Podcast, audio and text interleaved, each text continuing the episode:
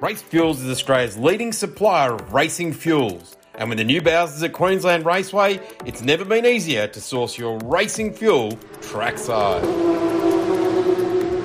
Elf Race 102 is imported racing fuel direct from Europe. Offering power and protection, the Elf Race 102 is a popular fuel with racers seeking gains over pump fuel. Improve your lap times with Elf Race 102. Racefuels.com.au for all your fuel at the racetrack.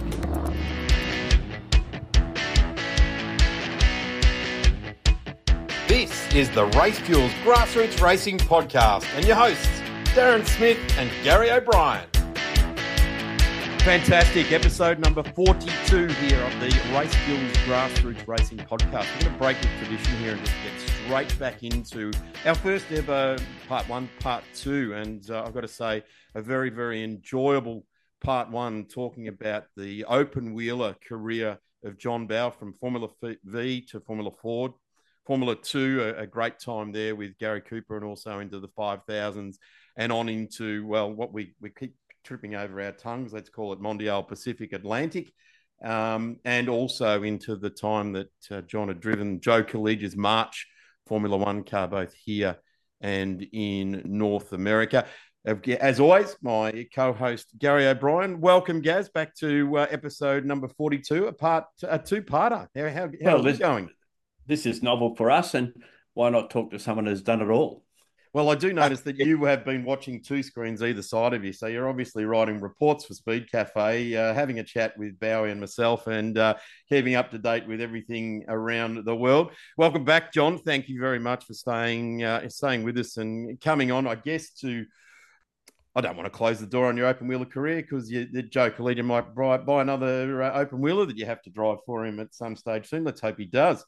Um, uh, I, d- I doubt it, mate. Anyway, it's uh, nice to be back on with you guys. I mean, we. Uh, I just had this thought. One of my mates, who I'm sure you both come across, Hamo, he, he set me a task a few weeks ago uh, to see how many racing cars that I'd driven, raced, not driven, raced, because um, I've driven a lot of track tests and things for unique cars a while ago. So uh, and I got to 60. I've driven Ooh. raced 60 different cars.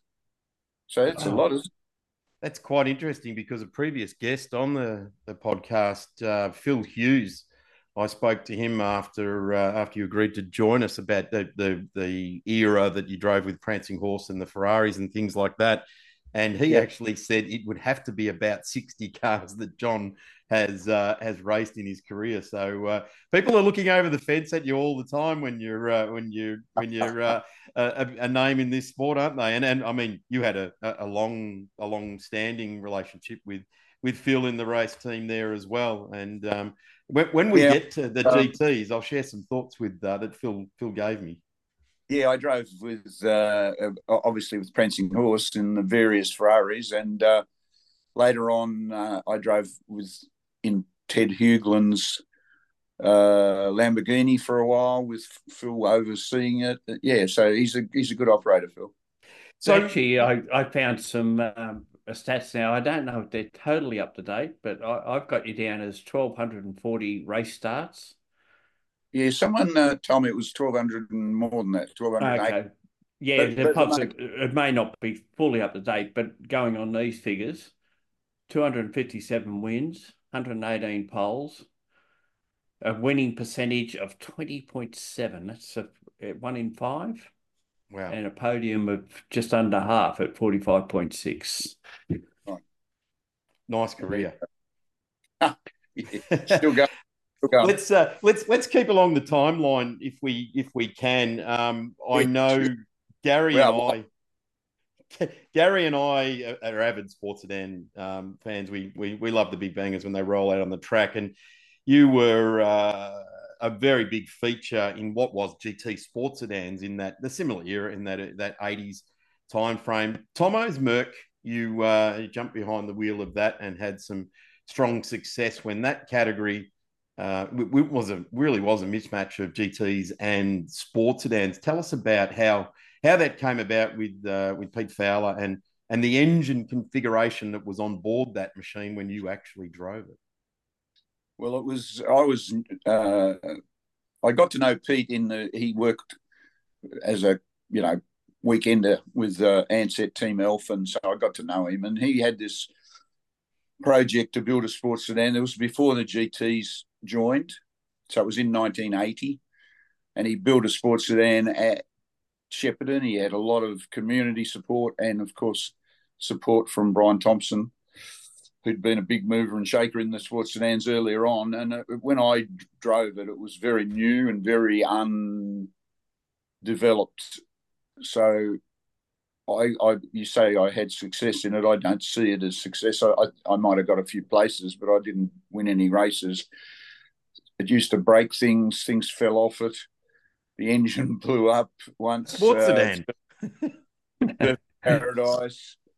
Uh, it, it, eventually became very good, but it was after they jettisoned the the quad valve engine so it was a five litre Chevy with self developed four valve per cylinder cylinder heads, uh, modelled a bit off a, a Triumph Dolomite in the sense it had one camshaft but four valves, so it had rockers and things going everywhere, and um, it wasn't particularly successful. Like uh, a normally aspirated engine would have been a better engine um, so yeah, I don't look at it as a.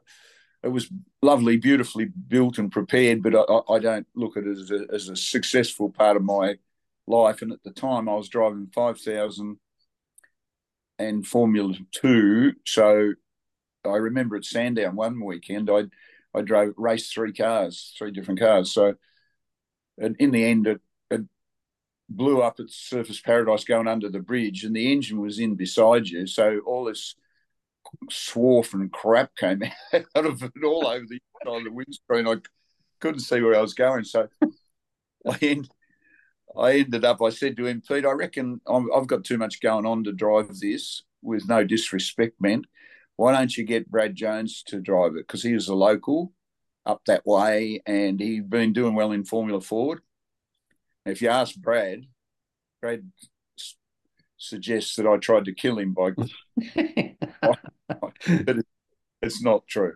Get rid of the competition before they establish themselves. Eh? Yeah. So it, now it's then they they've developed it further. Got uh, you know it had it had lots of need for development when I drove it. So I only drove it you know for one year. Uh, and eventually it had a twin turbo engine in it, and it's been rebuilt in South Australia, uh, restored, and it runs very well, and it became quite good later on. And Tomo came back to the sport and drove it himself, and, and did well in it. So, and, yeah, so, Simon, Simon Fitzner has it now, and he's using it in the uh, the Group U scene, and and people uh, people stand up and and and watch it go by as they you know again romanticizing about uh, about the, those years. And they've Peter Fowler and Tomo have even rebuilt his old VW Fastback to uh, well replica, replica thereof. Yeah, they haven't rebuilt it; they've remade it, yeah. the whole new car. But yeah, it's a, you know there's a bit of a movement in sports sedans, as you guys know, to get some of the historic stuff back. Uh, I think the, the the most successful car of that era was Tony Edmondson's car, which is you know was built by K&A Engineering, and uh, that's being restored too. So that was a very good car. K&A were very good at making cars, so they made the Veskanda that I drove. Good operators. So yeah, it, will be good. It'll be well, good to see more. Was the uh, the Merc the first tin top that you raced? Uh yeah, sort of in a in a fashion, I guess. Um, I'd raced that race of champions. Brock oh, Calder. At Calder. So, yeah, that was same era. Yeah. yeah.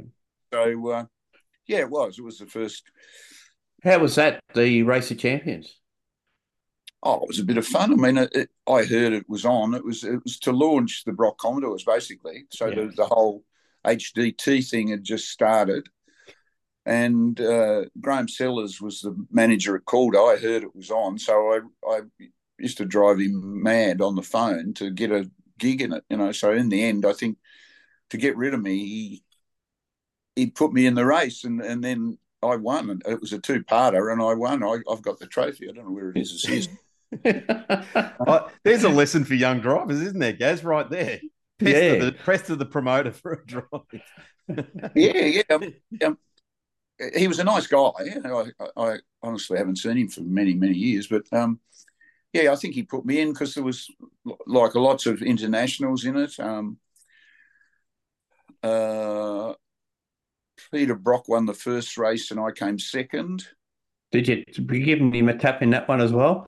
Uh, I, I can't really call it. I mean, it's on YouTube if you want to find yeah, it. But yeah. I, I do remember the car finished without any headlights, so I don't know what that means.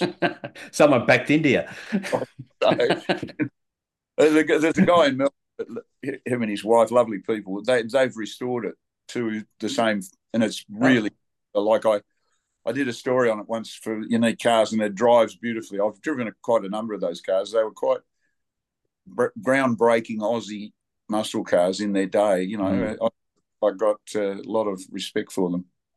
You touched on the Veskanda. Let's um, let's make a, a move to uh, uh, Australian Sports Car Championship and and indeed in a couple of opportunities that popped up at Sandown with those World Endurance uh, races, which I guess were the, the nail in the coffin for the light car club eventually. But uh, certainly, sports cars has from that era right through to you know even your, the modern era of your racing has been something that you've you've been in. But the Veskanda is easily Australia's most famous. Um, locally built car in the Australian Championship. You could probably add the uh, MS7, the Elfin MS7 in that, which was, I guess, an iteration on a Formula 5000. But that Veskanda and John Bowe was synonymous. Take away the Tomo Merc and replace that with the Veskanda, and all of a sudden, um, your name and checkered flags were were coming at us fairly quickly, weren't they? Yeah, the, I always reckon that if you got the best car, it's the best way to go motor racing. So uh, that was by far the best car. The K&A started building it for Bernie Van Elsen, who'd raced quite a lot in a Bolwell. And uh, eventually they, because I knew them, both Dale and Harry, quite well, they said, "Will you come and help us test it?" So I went. I went over to Adelaide. We went out to AIR, did a bit of testing. One of the wheels broke, and I ended up running into the earth bank at the end of the straight uh, which wasn't very pleasant. So one of the front corners was damaged. So then it took another six months to fix it all. And then uh, it had, you know, before people really understood downforce properly, it had a lot of downforce. So it had a requirement to, you know, to get special tyres for it. So Russell Stuckey from who's still involved in motorsport through through his business, Stucky Tires, he uh, persuaded the Germ, the not Germans, um, Japanese Dunlop engineers to build special tires for it, which they did. This was cross plies before radial tires, and uh, yeah, it was it was a fantastic car. Like honestly, I, I we used to um, at Amaroo one day we made a pretend pit stop just to make it interesting. So we I remember so, that. I covered that race for Auto Action back in the time. I remember we were talking at the 2000 um, historic at Phillip Island, and you had that car there as a historic car. And we yeah. made the comment that we were around, we were both around doing motor racing stuff when it was a fair dinkum championship car, and then we were all all lined up as historics. I know it was amazing, wasn't it? Yeah, in uh, so in '88, uh, Dick and I drove it at the Sandown six hour. We drove it together, and then after that, it was parked. So it was parked, at, covered up in K and A's workshop, and, and it didn't race anymore. And then in 2000, so just 12 years later, Bernie called me. I remember I was in Brisbane, uh, and he called me and said, "We're going to run it at Phillip Island Historic. Would you like to drive it?" and I said, "Well, I'll drive it only if uh, if K and A prep it, because you know race cars that sit still, it's not good for them." Mm. And uh, so they they prepped it. We they all came over, same people. It was quite hilarious. Twelve years later, everybody the same guys: Harry Dale, Bernie, a couple of the mechanics, you, me. We're all you know 12, 12 years older, and, and it, they couldn't. Uh, they'd put radial Goodyear radial tyres from an IMSA car on the back of it. Uh, we used to run Dunlops all round, as I said, and uh, it was the behaviour of it was awful. It was just didn't like it at all. So I rang Russell Stuckey from Phillip Island and I said, "Do you have any of those tyres left? You know that you had made for the Veskanda?" And he he goes, "I I'll ring you back. I'll go and have a look in the in the warehouse." So he's gone out the warehouse. There's two brand new leftover Dunlop cross plies from Japan, wrapped up in their plastic. So he brought them down to Phillip Island and we put them on, and it was just a jet again. So how funny is that? 12 years later, he'd, he'd had the tyres in stock. Testament to the Dunlop product, though, isn't it? That it's uh, oh, yeah. on the shelf for all that time. Uh, and they weren't like cement. No, no, they, the car was quick. I think, uh, and it had a very docile engine in it, you know, compared to now. Yeah. Uh, had had about 550, 560 horsepower, I think, you know, where a uh, what's happening here? Oh, someone's trying to ring me. Um, a uh, you know, a six litre Chevy now will give over well over 700 horsepower. Hmm.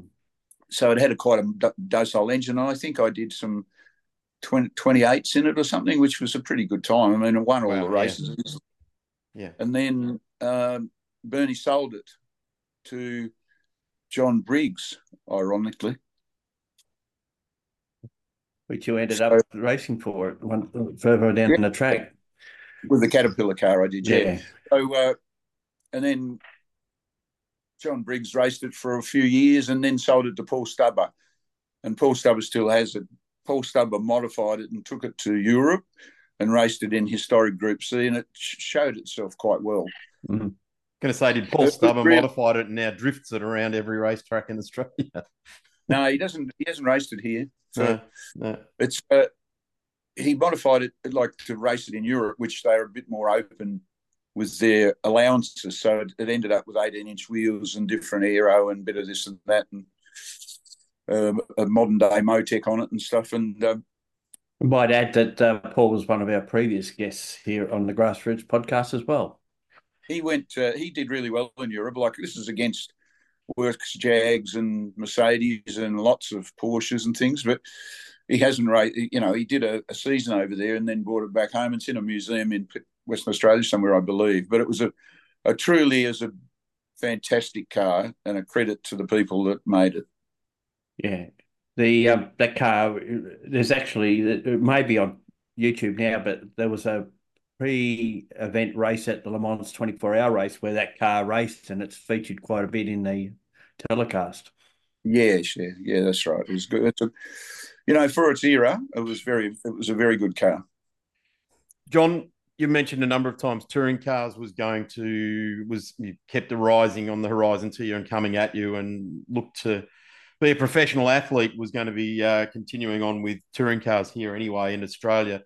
Um, I don't know how it played out, but you ended up in the the Volvo with uh, with Mark Petch and uh, the crew that that Robbie Francevic was was racing in. Um, the Volvo, I think, was took everyone by surprise. The Swedish brick, things like that, was what was thrown at it. But um, you seem to be very comfortable in that car, and when you know, when the Walkinshaw Jags came here and all those sorts of things, that particularly at Bathurst, you guys managed to keep those things together. Um, yeah, I'm not sure whether James Smith was still involved then, but certainly John Sheppard and the the Volvo dealer team and those guys were pretty heavily committed to get that Volvo product out there, weren't they? Uh, yeah, they were. I mean, 85 Mark bought it over from New Zealand. He bought it from Europe um, and he brought it over for the Wellington Street Race. I didn't know him then, and uh, Robbie Francevic was friends with him and drove it. And then they brought it to Australia, and they did it as a privateer basically. The first year that was eighty five, and he asked, well, he was trying to get a works driver, I think, for the Sandown Bathurst Enduros. He was trying to get Lammers or Thomas Lindstrom or somebody, but he he ended up not getting them. So he asked me to drive. So I think just because he he probably didn't have to pay me, and mm. I was, you know, free FOC. so I drove with Robbie in those two races. We DNF'd in both of them. Uh, so it was my first proper racing touring car experience. Uh, then the following year, Mark had con- Mark's a good salesman too. He, he'd convinced Volvo Australia and the dealers, and that's where James Smith got involved, and Bob uh, Atkin from Scuderia Veloce, and they were quite, you know, uh, instrumental in it becoming the Volvo dealer team. So the cars car was painted white. Robbie started the season; they only had one car, and Sheppo was the team manager and ran the cars from Calder Park garages out there where Bob Jane operated from. And I think it was the third or fourth round, they secured another car from the factory, which was a right hand drive car. It was the only right hand drive car existed in those days. The factory had, they were genuinely factory built cars from Volvo themselves, not some, you know, constructor or race team or something. And the right hand drive car came to Australia. They'd built it to test it on right hand circuits, and the drivers didn't like it because they'd all driven left hand drive forever. So it was secured by the team here, and I raced it. It turned up for the Adelaide round AIR, and uh, it turned up without a front anti roll bar on it. I don't know whether it didn't have one ever, but I, I asked Sheppo, could I get K&A to put one on it? And they manufactured one for me overnight. And I was on the front row the next day. So it was my first touring car championship race. And I outbraked myself at turn one and ran out of talent. So kind of like your first race in the open wheel as a Formula V's at Baskerville, we learnt uh, an hour or so ago. I was a bit, uh, you know, intent on winning the race at the first corner, which I've since learned not to do. But um, I reckon we can then, get some footage where you have tried to, though. Yeah, probably. but isn't isn't that the name of the game to uh, explore the limits? Yeah, this was past the limits, I guess. yeah, but that's when you find out where the limit is. Uh, anyways, there's a funny, there's an ongoing story. So the following weekend, we go to Perth, uh, and I was on pole. So my second ever championship race, I was on pole. Peter Brock was next to me, and off we go in the race, and I'm behind him. He beat me off the start, which wouldn't be hard, and uh, I'm behind him, and he, he's making all these blues, and you know, I'm thinking to myself, I, I think I'm going to pass this bloke. So I passed him and drove away from him, and then the car broke down. So I could have won my second ever touring car race, but I didn't. So it's uh, many, many times in my life could have, would have, should have. But uh, anyway, after that, Robbie decided that he wanted that car because it was better. so he, because it had a roll bar. no, he he pulled rank, so he got the, the car, and I got the old one, the left hand drive one. Anyway, it was a good. It was a good. Uh, I had a good time. John Sheppard was terrific. I liked Mark Petch a lot. I, I still have you know conversations with him. Um, and it was just you know it was my introduction to touring car racing, which which I thought was terrific. But by the end of the year, it had all unravelled. You know, there was a controversy with between Sheppo and Robbie, and Sheppo was there sat- an incident at uh, Sandown about a door? Yeah. you got a good memory. so, they they built the team, John Sheppard's team, built a new car. Like so, all the parts came from Europe in a big, big uh, wooden crates, you know, and they built a new car, but it was running late. So this is before the Sandown 500 in 1986. So it's a way, ways ago, and so the car wasn't there on Friday. They were still bolting it together, so that means Robbie's car wasn't there on Friday either. Uh, and when they unloaded them was was in the afternoon sometime, so we'd missed Friday practice. Um, they unloaded them, and Robbie sort of marched into the the workshop, which is the same as it is now. You know, the the uh, garages at Sandown, and kicked the door in on the new car. so, he was so he so he was so irate about being late and missing practice. Uh, and he kicked the door in, so Sheppo sacked him on the spot. So then they have a press release about, oh dear, it was messy. Oh dear. what do you do? Just stand there and say nothing? yeah, absolutely. That's what I did to stand you there take, and say nothing. You take a right hand drive car back. That's what you do. no, the new car was right hand drive as well. Yeah. Yeah. Well, I mean, the... I, I, I drove it about four four years ago. Mark Petch ended up with the new car back and the Swedish right hand drive car, which he since converted back to an Eggenberger car, which it was, left hand drive, and it's being restored now. The right hand drive car I raced at Phillip Island and I raced at Hampton Downs. So it was like going back in time. I love that going back in time stuff. It's really interesting. You do a lot of it. yeah, well, I do as much as I can. So, what, what's the one Mark's got now that uh, has been we've seen in recent times at Sydney Motorsport Park at the Muscle Car Masters? Yeah, that was recent times though, Gary. As, as you may be aware, is like five years ago. yeah, I know. Yeah, yeah. That's, so, that's recent. Yeah, yeah. That was the right-hand drive car built in Australia by John. Ah, okay. Yeah, so, yeah. but it was all built out of factory bits. You know, the, all the stuff came. And uh, so the other car, the one that Robbie repossessed from me, is being restored by Mark Petch in New Zealand now, and he's, he hopes to have it finished this year sometime. So I'm hoping, you know, I'll get a drive in that as well because that was my first, you know, touring car championship car, mm. and it's been converted to Eggenberger spec now because it was driven by uh, Brancatelli and all those guys that drove factory cars. The wide-eyed Brancatelli. Dick used to call him Broken Telly. he was he was he was an odd looking character. oh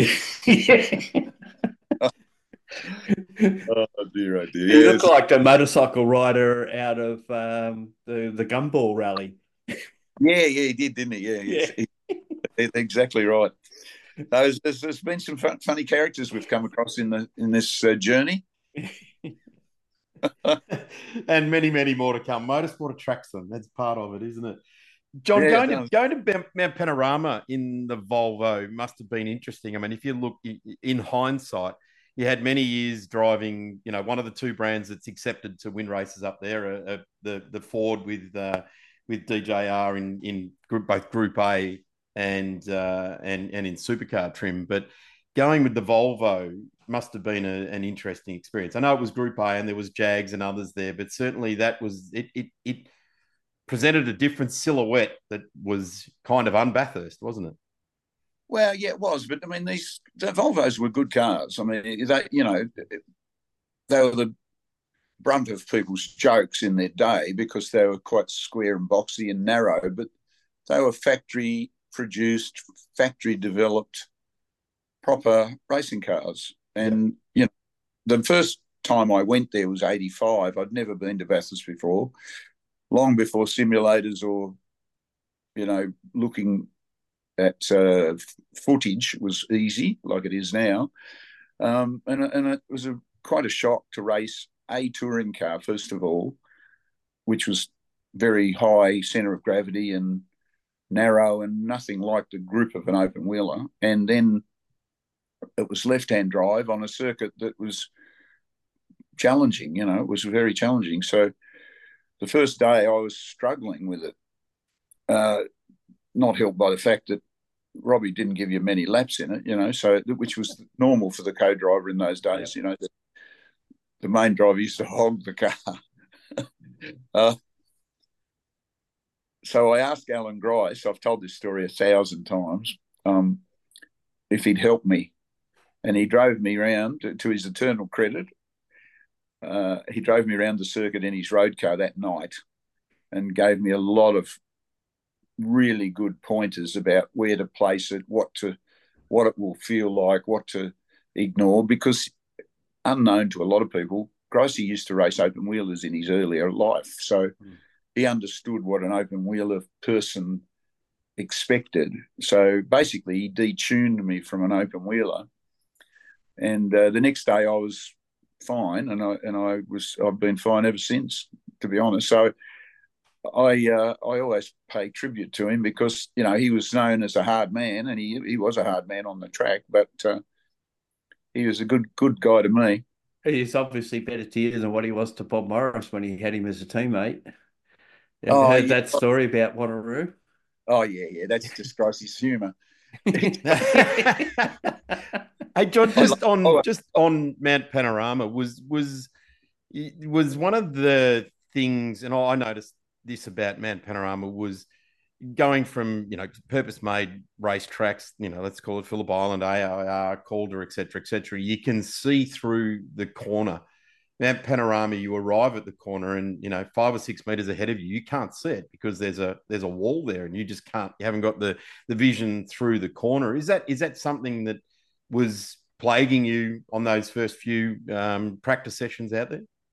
Uh, I can't recall that they were that was plaguing me. What was plaguing me more than anything was the way the car felt. They, you know, t- touring cars in those days shook and shimmied and rocked and rolled, and you know they were, you know, it wasn't didn't instill mega confidence in you. So that was the biggest drama I had, and that's what Gricey sort of told me how to uh, how to deal with it. So the next day I was without even trying to be. I was faster than Robbie, which created a few issues in the team.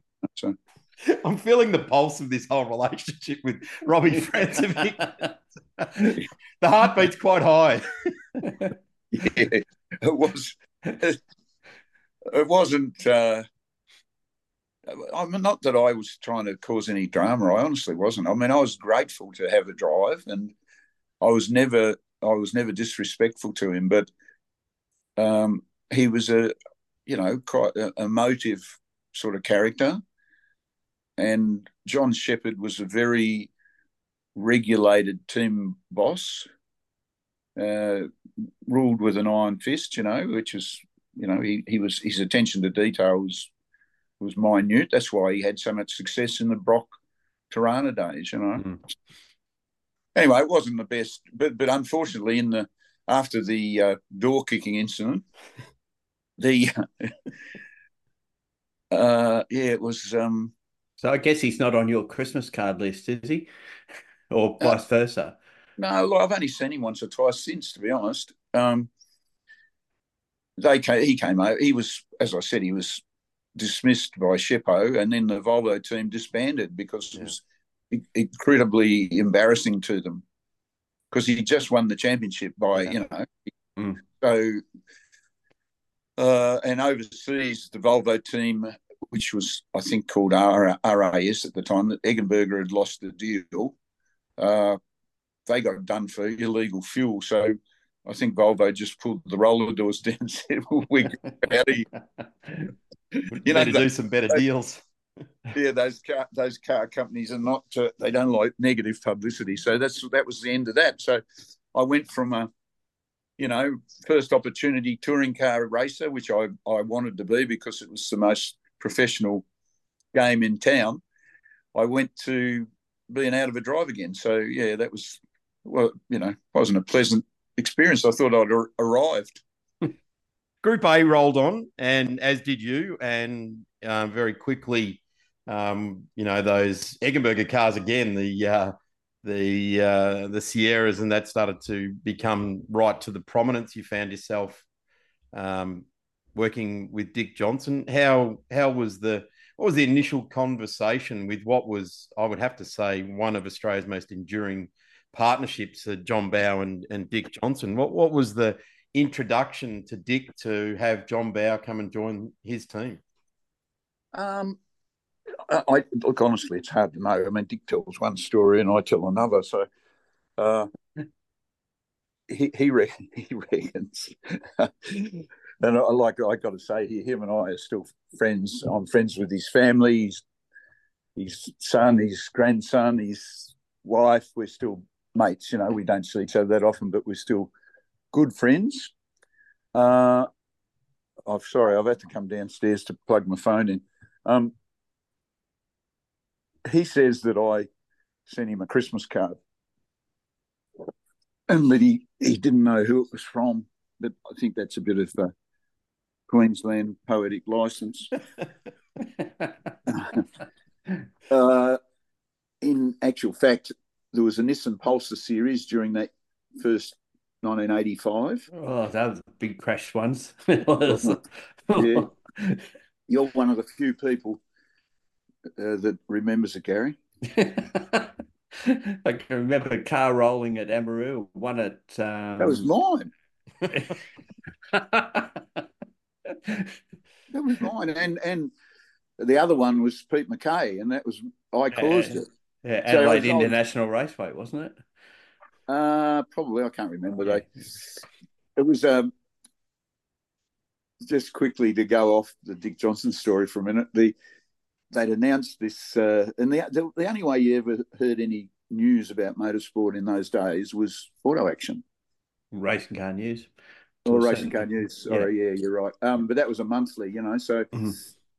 They'd announced they were going to have this Nissan Pulsar ET series, which are a little turbo car, and uh, so Howard Marsden at that stage was the motorsport manager for Nissan. So as I did with Graham Sellers, I rang Howard every couple of days to try and get into this series because I was racing my role open wheelers, and eventually Howard, I think for the same reason, put me put me in. So there was, you know, all the star touring car drivers of the day, plus plus uh, a couple of rally guys. It was it was good, but the cars were dreadful cars, and uh, they they were on unbuffed tyres and they were just evil, evil cars. So it's not that anybody wanted to crash them; you just couldn't help it. so they'd arrive at the track on a big transporter thing. They'd all be pristine, and by the time they went home, there wouldn't be a straight panel on any of them. Tony Cochrane anyway, wasn't yeah. managing him as well, was he? Was he in the background? no, no. Was, he used to draw draw start. That's how I got to know Dick and Jill. He had, had to draw starting positions out of a hat, and Jill uh, had a, a, a, briefcase that had about 10 stopwatches in it, and she could time every car. So after, a, you know, you had a 15 minute practice session on Sunday morning, you didn't, that was the only time you drove them. And then I'd go over to Jill and say, How did I go, Jill? and she would know the lap times of everybody. So you know, it was it was interesting. And the good thing about it was that they actually paid you. So they yeah, paid you yeah. paid your flights, they paid your accommodation, and they paid your money. But I can't remember how much it was. Obviously, it wasn't much. Otherwise, I would still have some. But it's uh, you know, it, it was it was just a bit of entertainment fun. And during that time, obviously, I got to know Dick and Jill quite well. So come the end of 87, I think Dick was under pressure probably to get a driver, another driver, and I'm not sure why. Uh, and one of his friends in Tasmania, uh, guy that ran Pride Autos, John Dixon, who's just passed away, sadly. He was a sort of a fan of mine from Tasmania because I'd grown up there, raced there.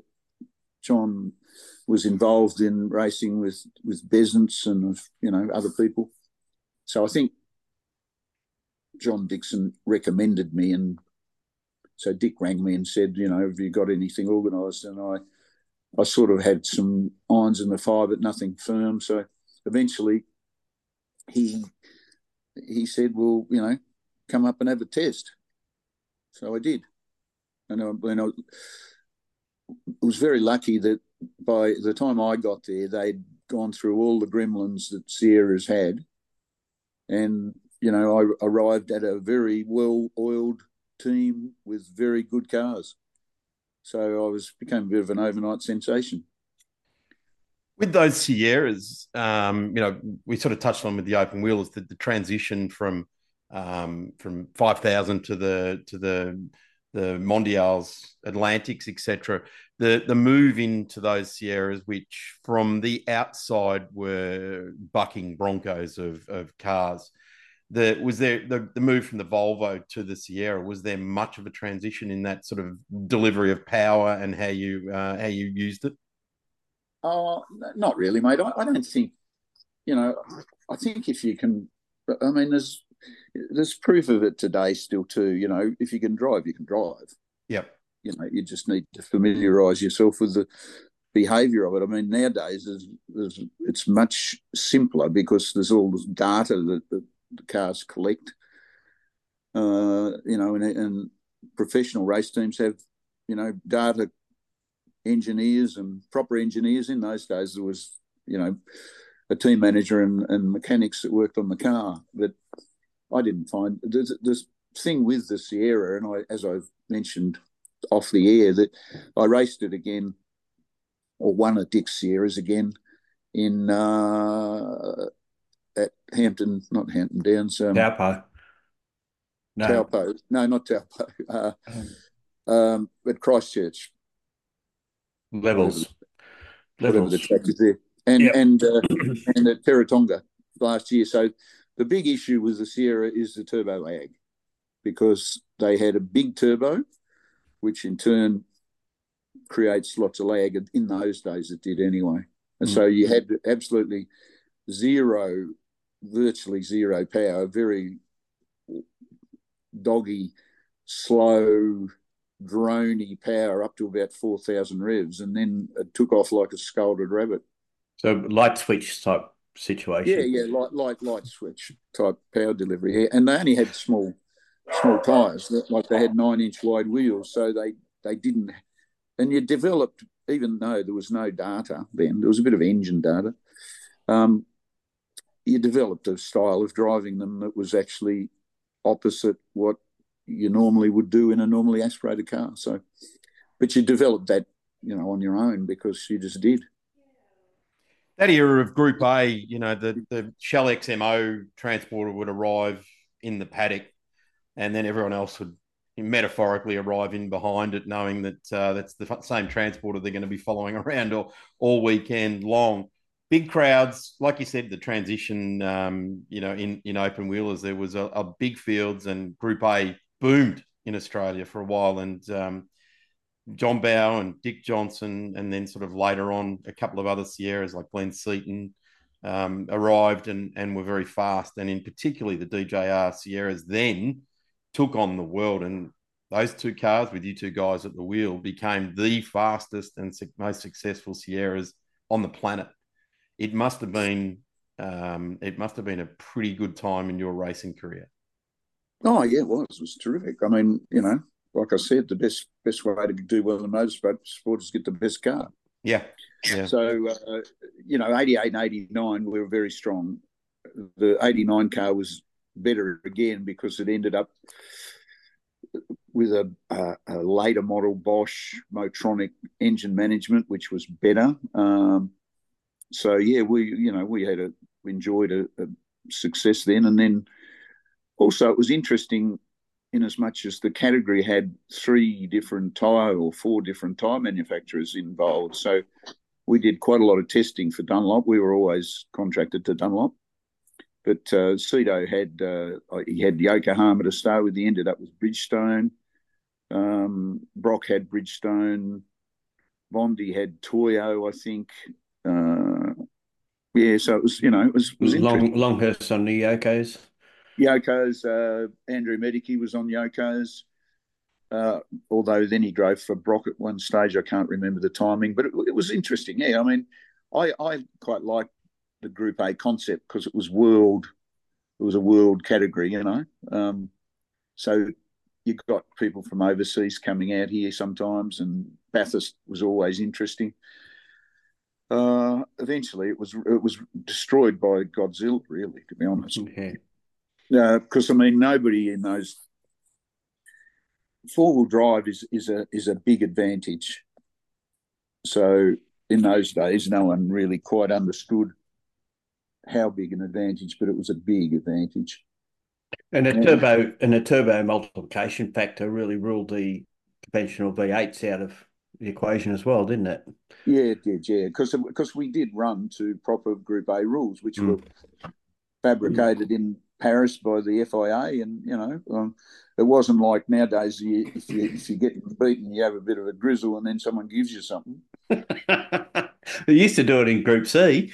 yeah, I know. Yeah, so it's gone back to that, hasn't it? Really? yeah. We'll get on. We'll get on to Nations Cup soon. yeah, that's the same as that. Yeah, so you know, I mean, the good thing about about uh, following a set set of regulations is that it, there's no room for any of that. You know, it doesn't matter how strong a, a lobby you have it's it, the laws are made up in overseas, and that's what you need to follow.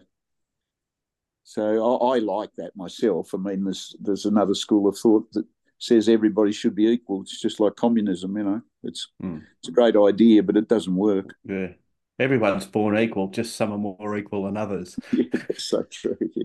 John, just a, a, specific instance in that that Group A era Sierra style, winning the 1000 at Mount Panorama um, you know, as I said, Mount Panorama is painted blue and red, and, and it, it will change eventually, I'm sure, as, as the world changes. But in that era, it was it was all about the Ford versus Holden, and, and there was Jags and Volvos and other things mixed in. What was it like being on the site and being that guy with Dick Johnson getting the big trophy that day? Uh, it was it was great. I mean, first of all, though, I mean this blue and red stuff that only happened in the the Tony Cochrane era, really. I mean, there was no blue or red. You know, Moffat's GTHO was red orange, and Dick's Sierras were were red, and you know, like I don't know when And Ford Ford has always been blue because of their badge, and I guess that's where the red came from from Holden for for the lion or something. I don't know, but it was a, you know, it's a it's only a recent yeah yeah. thing, really. But um, to go back to your question, we'd come second in Dick and I had come second to Bathurst in '88 and should have, could have won. So we went there in '89 and we honestly expected to win. You know, you in fact most years you go to Bathurst, you you think you you've got a chance, otherwise you wouldn't go. Mm. But uh, in '89, we, we, you know, our cars we came first and second in the championship. The cars were strong, reliable. Neil Lowe was a mainstay of that at the time. He who had come over from New Zealand and worked for Brock and HDT, and then Dick had hired him in '87. Uh, Alan Draper, who's since left us, was very instrumental in the engine stuff, and, and Dick was always very interested, you know, engine motivated. So we had a really great car and a great team of people. So I think we led, and this is some someone told me this. It's not something I was aware of at the time, but I think we led every single lap of the race. I don't think we lost the lead in pit mm. stops or anything. Yeah, yeah. yeah. So that's a, that's you know that's unheard of, isn't it? Yeah, yeah, absolutely. Yeah. Well, well, not since '79 anyway. Yeah, that's right. He won by about three weeks, didn't he? that's a big win, that one. Yeah, no safety car, so in those days that was no, no. Uh, anyway, that was it was lovely. It was terrific. I, I still remember, you know, after the races, everyone hanging around those old sheds they used to have there. Gary, remember? Yeah, well, always Dick always had that one shed up the back. Yeah, yeah, and uh, we were all there having a few beers, and you know, they were playing on the PA "We Are the Champions." and uh, yeah, I, every time I hear it now, I, I think flashback to that Bathurst event. You know, it was pretty, pretty uh, special moment. Although I didn't think so at the time so much, I thought, oh well, of course we should win it. Mm. But you look back I look back now and I think I realise how special it was. Yeah.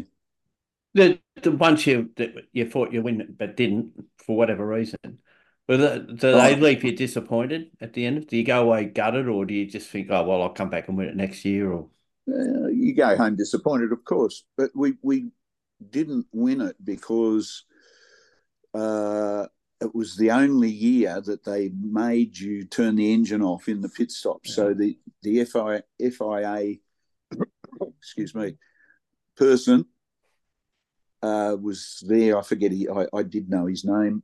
He he made us turn the engine off. He made everyone else turn the engine off too. But you, you got we got mega heat soak into the starter motor, and the starter motor wouldn't start the car, so we had to change the starter motor and that's why we lost. We came second, and Tony Longhurst and Tomas Mezera won the race. Uh, and Wiley Frank Gardner had a huge big fan in front of the, the car, and when they turned it off, they turned it straight back on again, which circumnavigated the, the yeah. regulations, so they didn't have the issue. Anyway, it was. Uh, it was one of those should have won. There's quite a few that Dick and I should have won, but we didn't. And Bathurst has that story year after year after year ad nauseum. Every every uh, garage has got a similar story, don't they? That, that, that they should have they should have won it. Yeah, the... should have won it, or should have finished in the top ten, or yeah, should yeah, have finished yeah. on the podium, or whatever. Yeah, I mean it's it's that sort of track. It's like the Indy 500 and the Le Mans. You know, it's it's that it's it's a mega challenging event and uh, it's different now. It's run differently because of the regulations and things, but it's always a pretty serious achievement if you happen to win it. The Group A era you touched on not long after those wins with with Dick uh, moved on. The GTR Skylines came along and, and dominated, and I guess ended Group A, the the fan support sort of, um, if you if you read into how things played out, allegedly dropped off, and some quick thinking people started to design a, a new category, which we knew once it was launched had a the might and power of IMG behind it, and Tony Cochrane took over things, and I'm I'm very much abbreviating how things uh, occurred, and the the supercar era started, and Dick Johnson Racing with you still there was still you know, towards the front? Yeah, uh, it, um, Group A sort of fizzled a bit because it became very obvious that you had to have a four wheel drive car. Yeah. And the regulations for Group A were that you had to build 5,000 road cars and then 500 variants. You could have a homologation special thing. And Ford could have made the Sapphire full drive into a Group A car, but obviously there wasn't any interest. Um, so people such as Dick, uh, Fred Gibson, Allan Moffat, Larry Perkins, they were the main players. They, with the manufacturers, because the manufacturers were quite involved in it as well, dreamt up these this five litre supercar type regulations, which was designed to race a Falcon and a Commodore, which, you know, I mean, it's funny because back in the day, no one liked the Sierras. And now half the questions I get asked are about Sierras. Yes. but back in the day, they used to say, when are you going to race a Falcon? You know, and you, you couldn't race a Falcon at the time because the Group A rules were so strict, you would have had to build all these homologation cars and hold Dick, Yeah, Dick raced a Group A Falcon in New Zealand, didn't he? A one-off thing. It wasn't a Group A, they made it was just. It was a, in a Group A race. Yeah, New Zealand has its own. Yeah. You know, interpretation of everything. I mean, I love New Zealand. Don't get me wrong. That's not a criticism of New Zealand, but I know racing, what you're saying. Yeah, they're much more open-minded with what what they allow. Mm. John, if you don't mind, the, your supercars career has been covered by numerous other podcasts, the V8 Sleuth, etc., etc. There's, um, um, you know, you can type in John Bowe V8 Supercars and entertain yourself on YouTube for a fortnight. Um, I, I would, I would, as our as our um, podcast is grassroots, I'd like to touch on a couple of things in the in the same era that you got involved with, and one was um, the Alan Horsley RX sevens that um, yep. took on the Porsche 968s in in production car racing and some long distance races at both Eastern Creek and um, and Bathurst. Uh, my, first of all, my question is: you've you've worked with some names behind the scene. John Sheppard, you mentioned Neil Lowe, who you, you had an enduring relationship with later on in GT racing. Um, Gary Cooper at the top of that list, etc., etc. Alan Horsley, along the same vein as those guys, was a very very clever man at uh, at Mazda, wasn't he? Yes, he was. I mean, he sadly we lost H recently. Um, he hadn't been well for quite a long time, but he was a, a an operator, you know, a, a, true motorsport operator, and there's been quite a few of them over the years. He used to run Oran Park as a promoter, and he was an operator then. I didn't know him then, but later on, I obviously got to know him, and he. I was always interested in driving other cars, you know, like I, I, I liked different cars. So whilst I had a gig with with Dick Johnson Racing, uh, he offered me a drive in the Mazda team. So, and that was production racing. So you know the rules were quite strict, and and I drove for him for quite a f- few years on and off. He was uh, tough, tough bloke, good, good bloke, right, kind, but but tough. He ran ran a very tight ship, and he read the rules very closely, and he was, you know, an operator, as I said. So it was good fun. I, I drove with uh, Greg Hansford, who was a terrific guy. I drove with uh, Gary Waldon, who's likewise a terrific guy, with um, Charlie O'Brien. He always used to hire, you know, good drivers, mm. and uh, and he ran a very very good team. Uh, he would have, unfortunately, when you know production cars turned into more GT type. Yeah, sort of. I don't know how it all unravelled really, but I mean, the last time I drove for for Mazda and Alan Horsley was in '95 when the RX-7 SP, mm. and he essentially manufactured that in Australia to to make it a production car. That was a white car, wasn't it? A triple M. Yeah, that's white car. Yeah, Mazda still own it. Yeah, you drive up. excuse me. If you drive up uh, past Mulgrave into Mazda's headquarters, it's still in the showroom there. Yeah, Wellington Road. It sits right in the front. Yeah, Wellington Road. Exactly. Driving yeah. past. Yeah, yeah. yeah As you so, were you uh, were heavily involved in those those twelve hours as well that we're talking about. Your your experience for reporting on those twelve hours, they were big races, weren't they? they had big, oh, big yeah, fields and things like that. They were terrific. There really was a real sense of adventure, you know, because they essentially were road cars with better. In the early ones, you you weren't even allowed to change the shock absorbers or the springs. Yeah. So they were, you know, it was how you could interpret what the written word was. Yeah, those early 12 hours, like we had, you mentioned Allan Grice before in the Ute with Brad Jones. Remember the whole yeah, yeah. Ute, the Cobra yeah. back thing? And there was, I think Dick ran up there in a laser turbo thing that blew the turbo on the opening lap. Well, you remember, he, remember he wasn't right. He wasn't driving the car, but I think Danny. No, uh, was driving it the first. One of the Youldens was driving it, I think.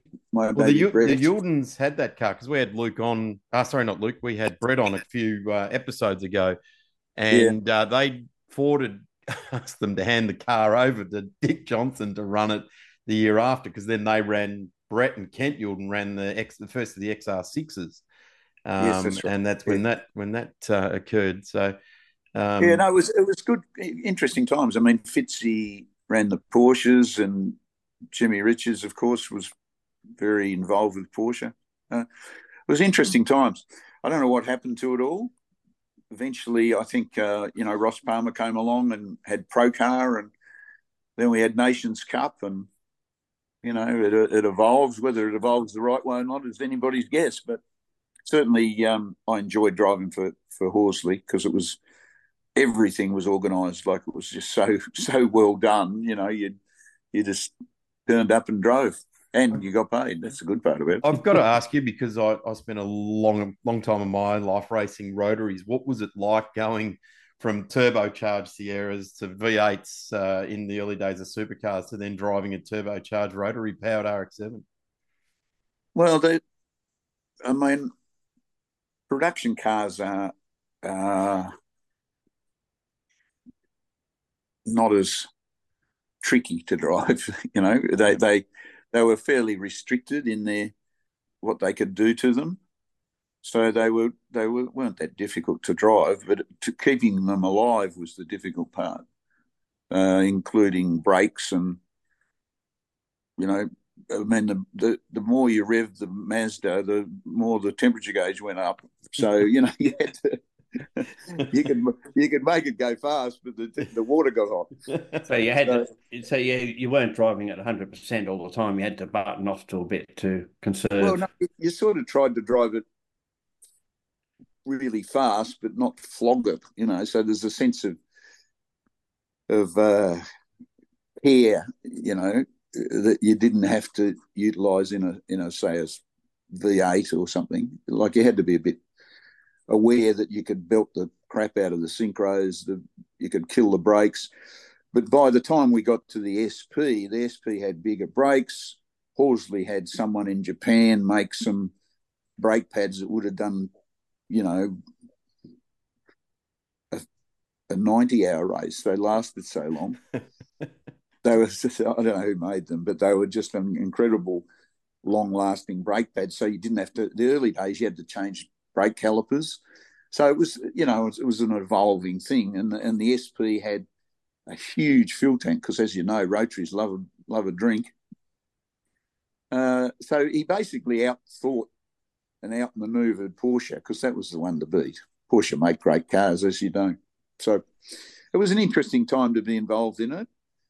And uh, yeah, we had a, a, great time. Uh, one year, which was the second year of the the uh, RX7, you know, the twin turbo one.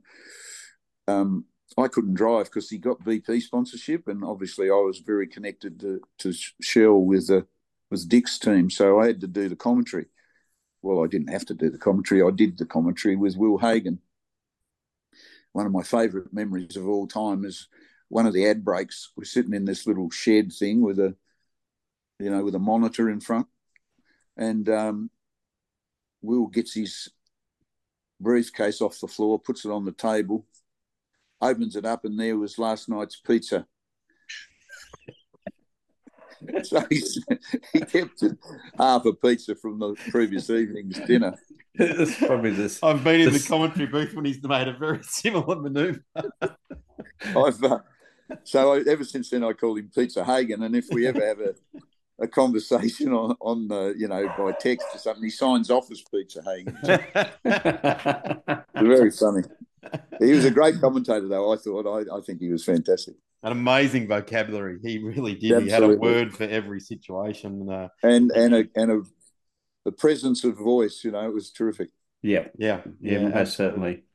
Um, you touched on earlier the the um, Ross Palmer, and you uh, eventually got yourself into a 355 challenge, which, um, you know, that's where I alluded to before. Neil Lowe was running the team for Ross Palmer, and um, you put yourself into a, a prancing horse uh, badged car, and you spent uh, quite a long time driving different variations of, of that car. And Nations Cup came along where um, I've got to say I really enjoyed the Nations Cup era. It was when I started to I'd hung up the helmet and uh, the driving boots and uh, had started working on cars and um, that that whole era. Um, massively backed, of course, by um, Ross Palmer was was some fun times in in those Ferraris. I honestly think uh, Ross is very under acknowledged and underappreciated in Australian motorsport because he, without Ross, we wouldn't have had a rebirth of production cars. We wouldn't have had you know what is now GT3. I mean that grew out of uh, Nations Cup. We wouldn't have had Utes. Formula you know, Three as well. Formula Three. So like he was he he made an outstanding contribution to Australian motorsport. The only problem was there was a bit of you know it was a bit like the Group C era and uh, what I'm not sure supercars is like that now, but it's it's a bit like the lobby factor. You know, there was a lot of lobby went on, a lot of manoeuvring behind the scenes, so the rules or the spec of the cars changed fairly constantly. But it was still interesting. I mean, the Ferrari was back in GTP, it was called GT Production, and Porsche had the 9 993 RSCS. Yeah. Yeah. And Ross imported a Ferrari challenge car to race. So that was it added some flavour to it. And Neil was also running his uh, Ross's uh, super touring like Mondeo's. So yeah, mm. I remember yeah, so that those I, nine. I, I, enjoyed I enjoyed the Ferrari. The Ferrari when it first arrived, the Ferrari as it came from the factory was a shocking thing. But we we massaged it into shape with Neil's knowledge, and we had some a bloke called Keith Weir, who uh, one of the common threads of this interview really is that a lot of the people that used to be involved are no longer with us. So, bit bit of a sad indictment. But Keith Weir, whose nickname was Doon, he worked for Neil and was a great racer. You know, he'd worked for Dick before. He was a great racer. Keith and or Keith uh, Doon, as you, you called him, was a feature of the paddock with you for, for a long, long time, and was uh, a great a great bloke to have around. The the um the Ferrari. used to just uh, just as an interesting about Doon with that Ferrari, Murray Coote built some shock absorbers for us, and uh, Doon and I were we we used to call it our shock absorber phase. It, it lasted with me for about twenty years.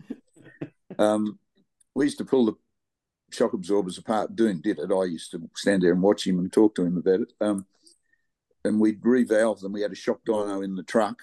We'd revalve them between practice sessions. Hmm.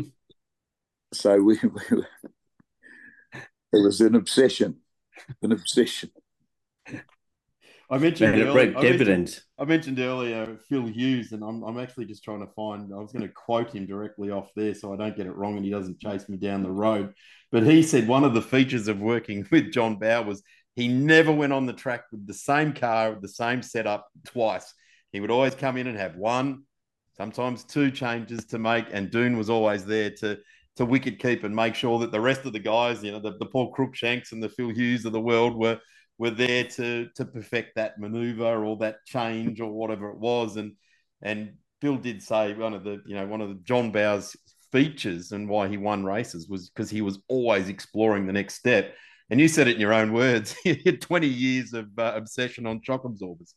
Absolutely. We even at, up until the Caterpillar days, we you know we used to revalve between uh, you know pull, it there's quite complex things. Pull them apart change something inside the shock put it back together and run it on the dyno and compare it to what we had before. You know like it was a very fascinating thing that i sort of slowly grew out of over time.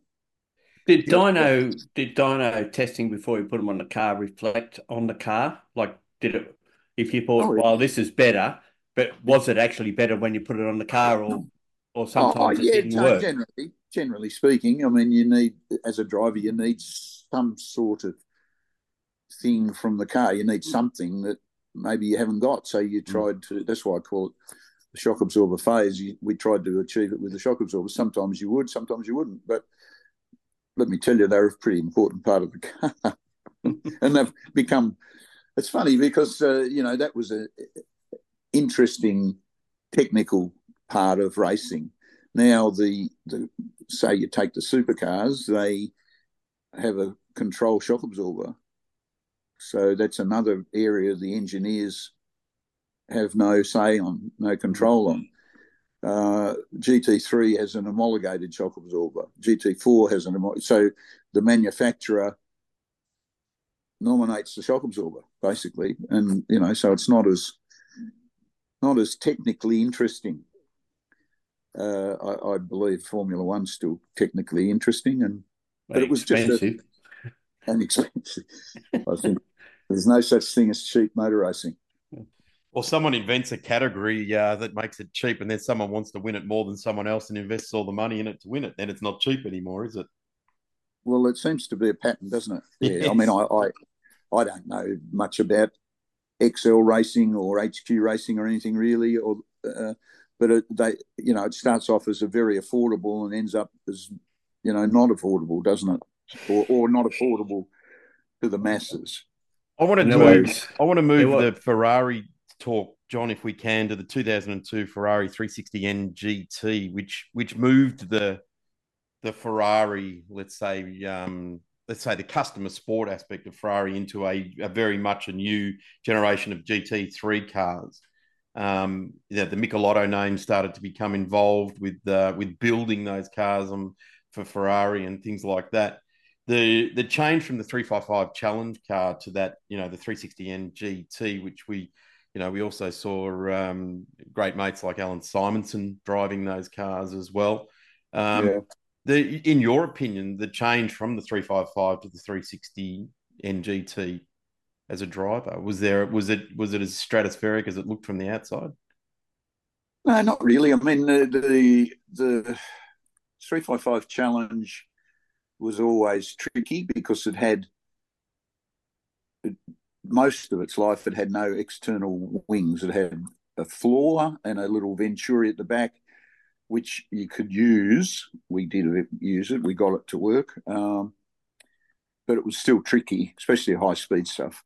Right at the end of its 355's life, the challenge car had a wing, so that made it better. Um, and then it got to Nations Cup, and then there was a 360 challenge car. Yep. Uh, and then by that stage, it was Prancing Horse who I was driving for. So Tony Rafters was the man behind all that. Uh, Mark Coffey, who's became Maranello Motorsport, was was worked for Tony and was sort of Paul Cruikshank was the team manager, ran the sort of boys. So Tony made a very serious contribution to it. Uh, we eventually got, or he he got a, uh, 360 NGT, which was like another step. Yeah, it was was another step, but everybody was getting steps. You know, there yeah. was, and there was lots of political manoeuvrings behind the scenes of from various people.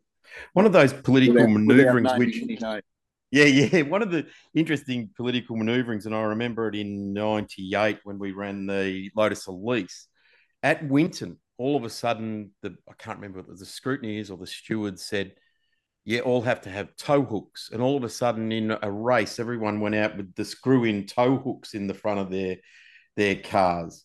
And um, I do remember the back of the Elise when you were trying to get past it at one stage when it came in had had peppered holes in the back of it from the tow hook on the front of the Ferrari as it was uh, was trying to get through. And I, I said to I said to Stokel, I said, what's all this damage on the back here? And he said, Bowie trying to get through. He was uh, he had the tow hook out the front, and I think he didn't realise that there was a foot and a half of extra car in front of him. To get oh no, I, I, I remembered. I knew it was there.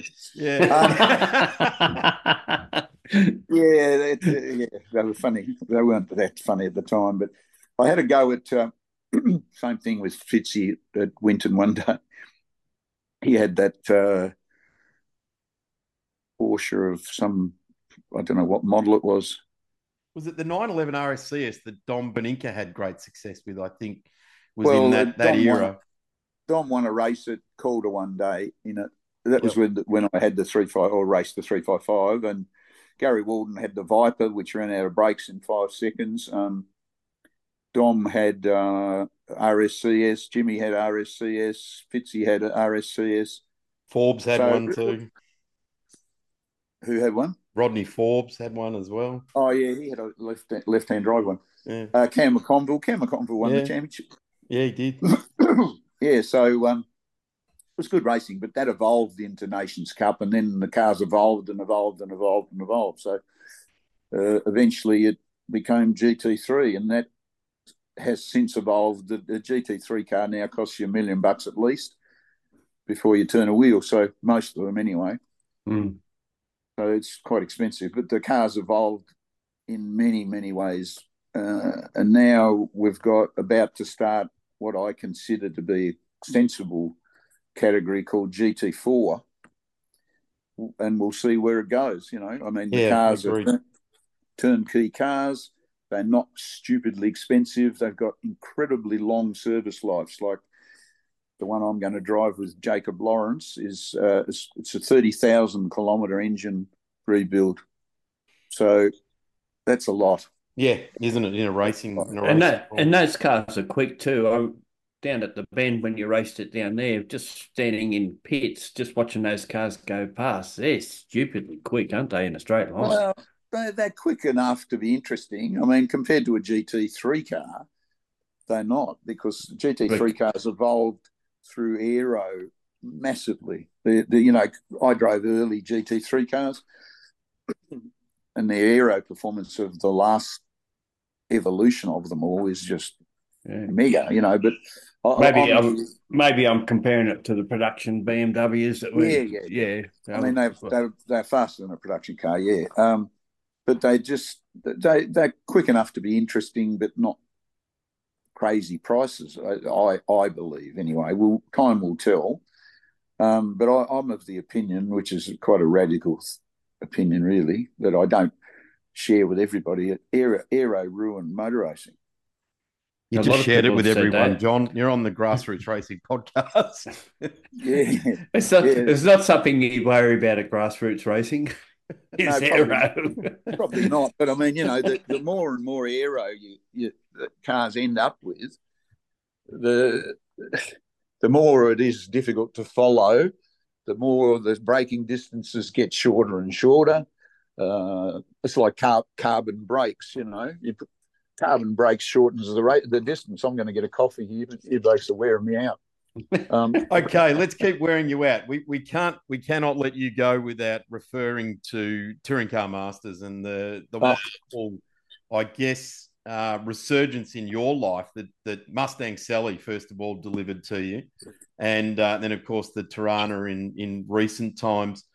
You, uh, I think it was 2007, decided that that full time racing enough was enough. Um, you've been fairly well documented that uh, you you struggled with full time retirement, being that you'd been a professional athlete for a long time. And Touring Car Masters arrived, and uh, you had a big smile on your face, going racing all over again. Um, yeah, sort of. It wasn't that simple. I mean, I'd I'd um, my last year or two years of supercars, I'd um, hadn't had the results I'd liked or I'd expected of myself. And uh, people, a lot of you know people like you blokes, journalists, were calling me a uh, you know a veteran, and some unkind ones were saying you know you should move aside and let some young bloke have a go, you know. And I uh, I became increasingly depressed, and I mean really depressed, and I've I've spoken about it many times and I've done quite a lot of work on it and I've talked to lots of people about it. So it was a life threatening depression. And as I retired from, uh, you just see me there, I just double double duty I've fixed my coffee machine and talked to you at the same time. That's not bad, is it? That's, That's all right. Good yeah. for a male, apparently. You change yeah. gears and turn a steering wheel at the same time. So well done.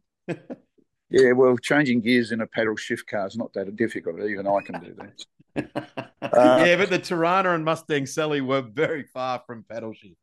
Yeah, no, they were. But but anyway, the, to cut the story short, I was helped out by people uh, to continue racing, and and I chose Touring Car Masters because I like those cars, and and it turned out to be very good for me, and and it was terrific. The cars were challenging to drive, real old school things, very powerful, small tyres, small brakes, uh, good guys to race with most cases, although there was a couple of cowboys, but um, so it was really good and they were popular with the public. So it allowed me to be John Bowe, the racing driver, still sounds silly, but and I uh, won. It, it, doesn't sound silly at all. No, it's it's exactly what it is.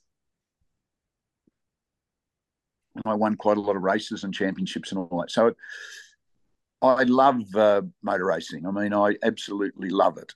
So that's why I'm still doing it. And it's not easy to continue to do it all the time because, first of all, it costs quite a lot of money. You've got to have the right people around you.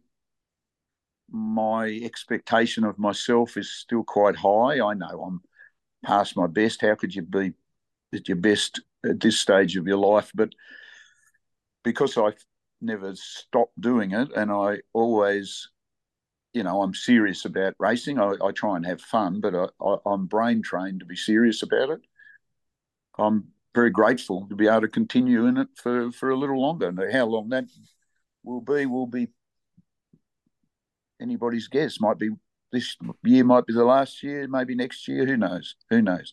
There is comes a time everybody's, or you know, I've discussed with my uh, my partner Leslie that we might buy a little open wheeler and a trailer and head off into the distance and race here, there, and everywhere. You know, who knows? I honestly don't know. Please, please gonna... get a Formula Ford and come and race in the Victorian State Circuit Racing Championships, and uh, you can you can uh, enjoy that uh, with the young blokes. That'd be uh, that'd be awesome. No, I don't think they're a bit willing in those Formula Fords. yeah, they are a bit. You're right. I've, I've uh, I think I've served my time tangling wheels with people, but but uh, you know, group I like Group O because it's they got big tires, so they got good mechanical grip, no aero, no wings, and they're real proper little racing cars. So who knows? But that it, it my focus this year will be to drive with Jacob Lawrence, who's a terrific bloke. Uh, I've been coaching him sort of thing as and we've got a little team together and we're going to do the GT4 races and his uh, his dad Pete's probably going to do some as well. So you know it'll be enjoyable hopefully. There's going to be I believe you know 20 cars plus. And the, the cars are great fun. They're like a go-kart with a roof. If you can imagine a go-kart with a roof Aussie racing car, is it? well, yeah, I suppose it is, isn't it? But, yeah, I've never driven an Aussie racing car, so I couldn't comment. But um, yeah, it's it's it's, it's so different to a touring car masters or a supercar that it's a whole new brain program. You know, you almost got to reprogram yourself to drive one. And of course, in that in that period too, that there's been other things. There's that back at the 12 hour, I guess. The first thing that comes to mind, a BMW.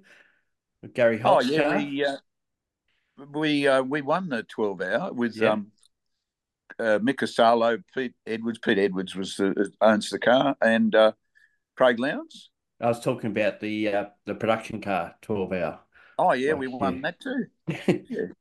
yeah, so it's a it's been a really. I mean, honestly, we've only touched on the edges of it, but it's been a. Uh, when I stop to think about it, which is not very often, um, I, I think how lucky have I been? How lucky, you know, really, I haven't hurt myself other than once at Winton, um, which wasn't my fault, by the way. Uh, I've managed to race all these different cars. Meet, I've met some wonderful, wonderful people, and I've had lots of help, and you know, so I'm very lucky. But that doesn't change the fact that this year I still want to race a car, and this year yes. I still want to, you know, it's, it's sort of an ongoing, isn't it? It's like a disease.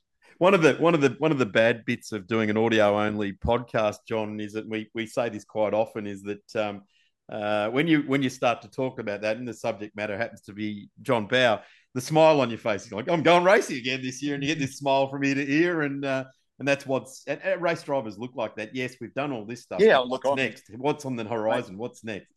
I'm not the only one that feels this way. There's many, many people, but but it is terrific. I, I, I go to a racetrack, even if I'm not driving, but it's much better when I'm driving. But uh, and I'm in my happy place. You know, it's it's it's been my life since I was a baby. I mean, I was taken to Longford races in a bassinet, for goodness sake. So You, you know, must have in, in, inhaled a heap of uh, fumes. Avgas then and then. then.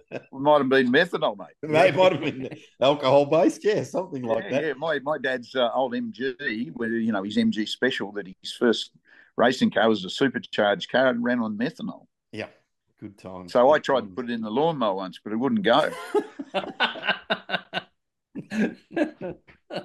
Can't adjust the timing to get it to work. yeah, or something. I don't know. I got into a bit of strife about it anyway. Uh, John, at this point in time in the RaceFuels Grassroots Racing podcast, we I guess we salute what is uh, an, an, a behemoth of a career, and and and we really appreciate um, your. How do you how do you spell that? I don't know. I just know how to say it. Um, and actually, Tony Quinn asked me to what the meaning of it was once before as well, and I said I don't know either, but it's something pretty. Oh right, okay. It's something pretty big. Um, I like to ask a couple of questions, and it's and, and I I'll, I'll make it a two-parter. First one, over the journey, you've driven into the racetrack, and it could be once, it could have happened a thousand times, and you look over and you go, "Oh God, that guy's here or that girl's here," and you go, "That's oh, that person has just irked me from day one." And uh, second of all, you're one yeah, you can only you've only got one. Your one favorite moment at a racetrack, and it doesn't have to be winning or pole position. Just a moment where you went, you know, when you in ten years' time you look back and you go, that was one time that I really enjoyed. Oh, look, I've enjoyed lots of things, mate. Um, what do you want me to name the person that irks me the most? Yeah, the most. oh, ask. You know, that's a bit controversial. I mean, I could say, but he'd probably hear it, and then he. and and if and, then, and, if it is controversial, just leave it on the table. We'll move on to the to the your one. There, will be there'll be uh, some retribution if I say that's all. I would think because he's a, a, retribution type of person.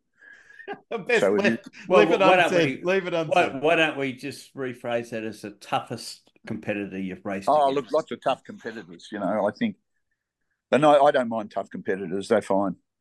They're fine. Tough racing's tough racing. Dirty racing is not tough racing. Was Alfie Costanzo the toughest guy you raced against? Oh no, no, no. Alfie was a very good competitor. Uh, fairly, you know, well behaved to be honest. Yeah, like pretty good competitor. Yeah, um, very good competitor. Very good driver. Great bloke.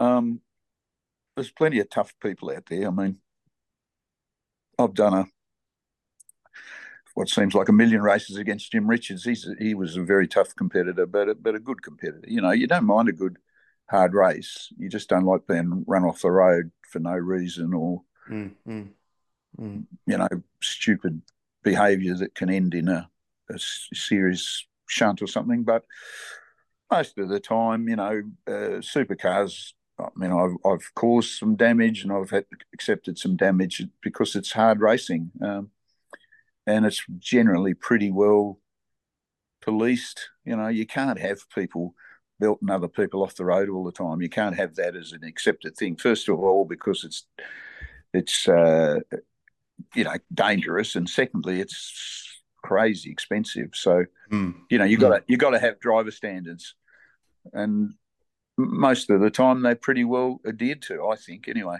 You know, like it's not an easy sport to to uh, adjudicate on, is it? Because everybody yeah. generally, if you've got an incident, there's usually up... three versions, isn't there? Yeah, yes, exactly right. The flag marshals and the two drivers. it is it is interesting because we've had James Taylor, who's the well, he was the new race director back back two years ago, and we had him on, but he yeah. he was the same thing. He's one of these guys that has to do that. Him and Craig Baird at the you know at the top level, and they're going to oh, be working with. Job.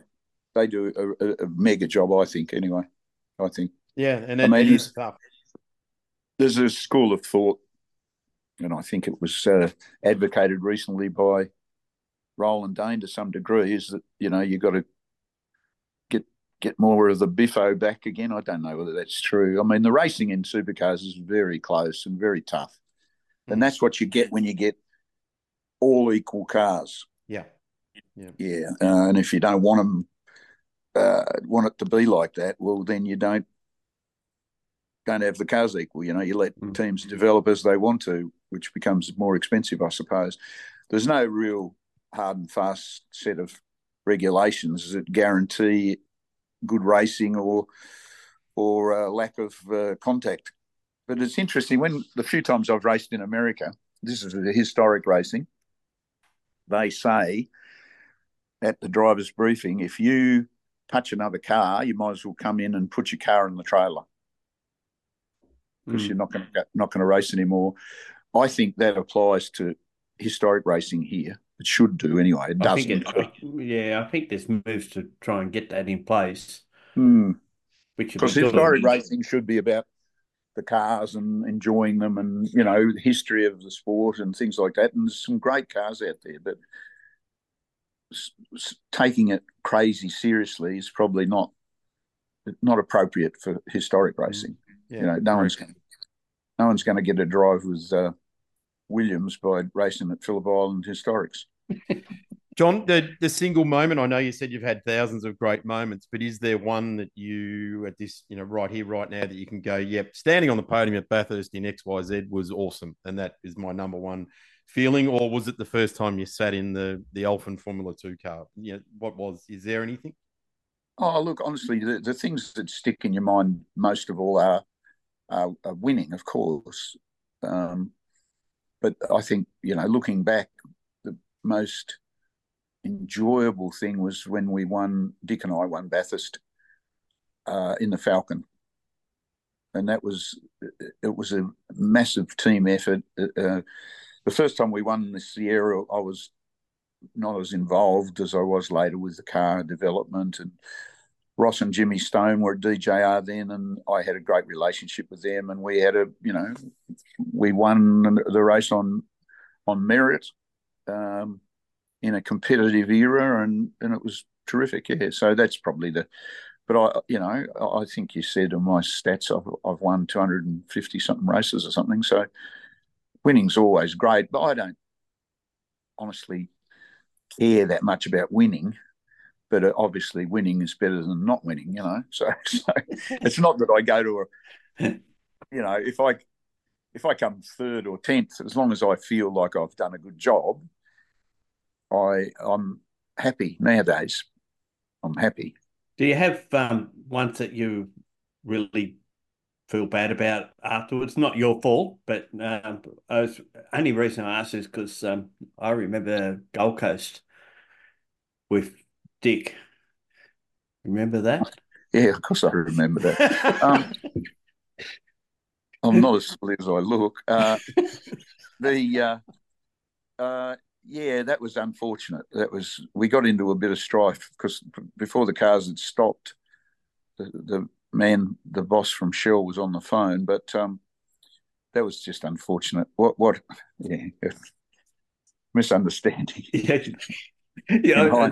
I, was um, I covered that meeting and I was talking to Larry, who was just in front of you, the pair of you, and um, Larry said to me, he said, "Have you spoken to Dick? Because you'd already gone, I think." And I said, Yeah, I did actually. And Larry said, Well, what did he say? And he said, Well, he blamed you. he said, Why? He said, Well, he reckoned you braked a bit earlier and it threw him out about what he should be doing. you know, it was a funny, it was, it was a, unfortunate. Yeah, it was a, I, I, I covered him off on the, so I had the inside line, but I did break a bit early because I was on the dirty track. And anyway. Now, when I say that Dick blamed you. I meant he blamed Larry. He didn't blame oh, no, you. It wasn't. No, it wasn't but Larry, Larry was in front of the pair of you. Was he? I can't remember. I thought it was yeah. Longhurst.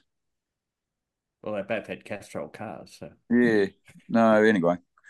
Thanks for bringing that up. on, a, on a high note, sorry. Looks like I, looks like we won't be talking really. let's, uh, let's celebrate the, the 200 and I think it's 280 race wins or, or something like that. When you get over 250, it's uh, it becomes interesting. And the other stat goes that you, you dropped there earlier on was uh, the the one in five race wins. That's um, that's just an amazing amazing feat and and certainly something to on a on a on a weekend, put your feet up and uh, and uh, put some ice in a glass and have a nice gin tonic to uh, to round out the uh, round out the day, Bowie. It's uh, it's fantastic.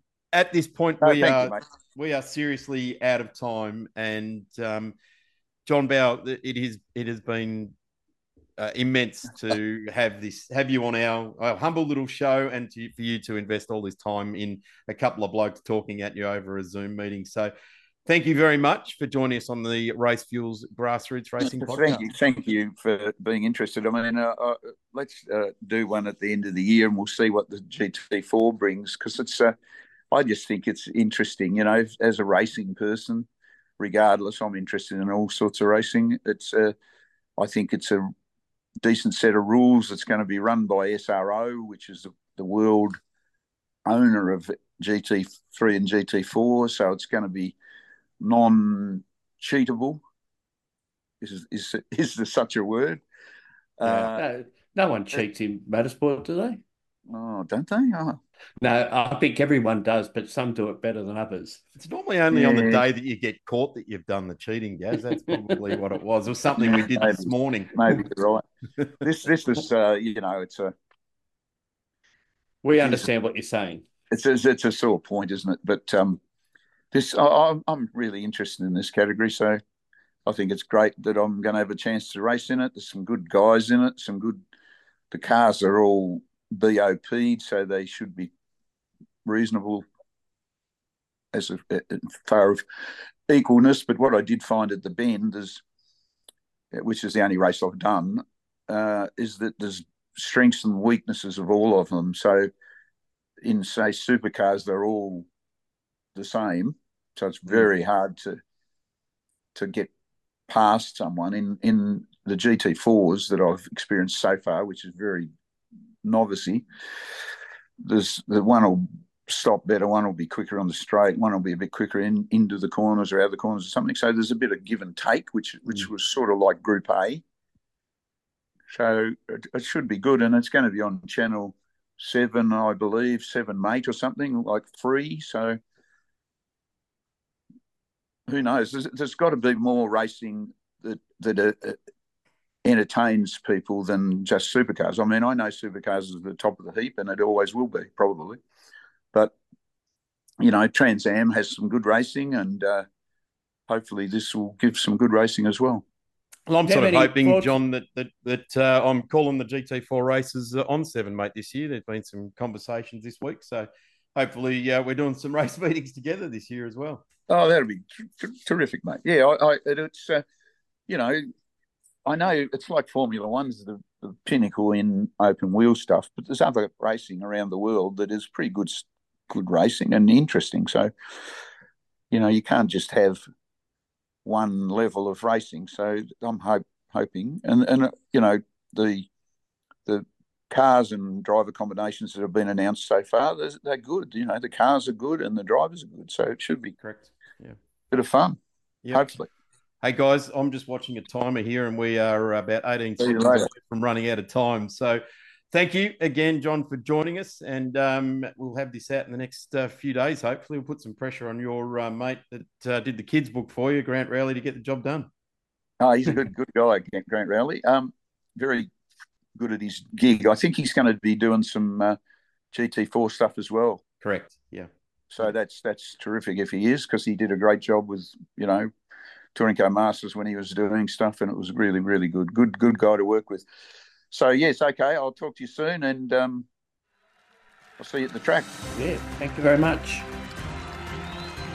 You've just listened to a Speedcafe Pod Hub production.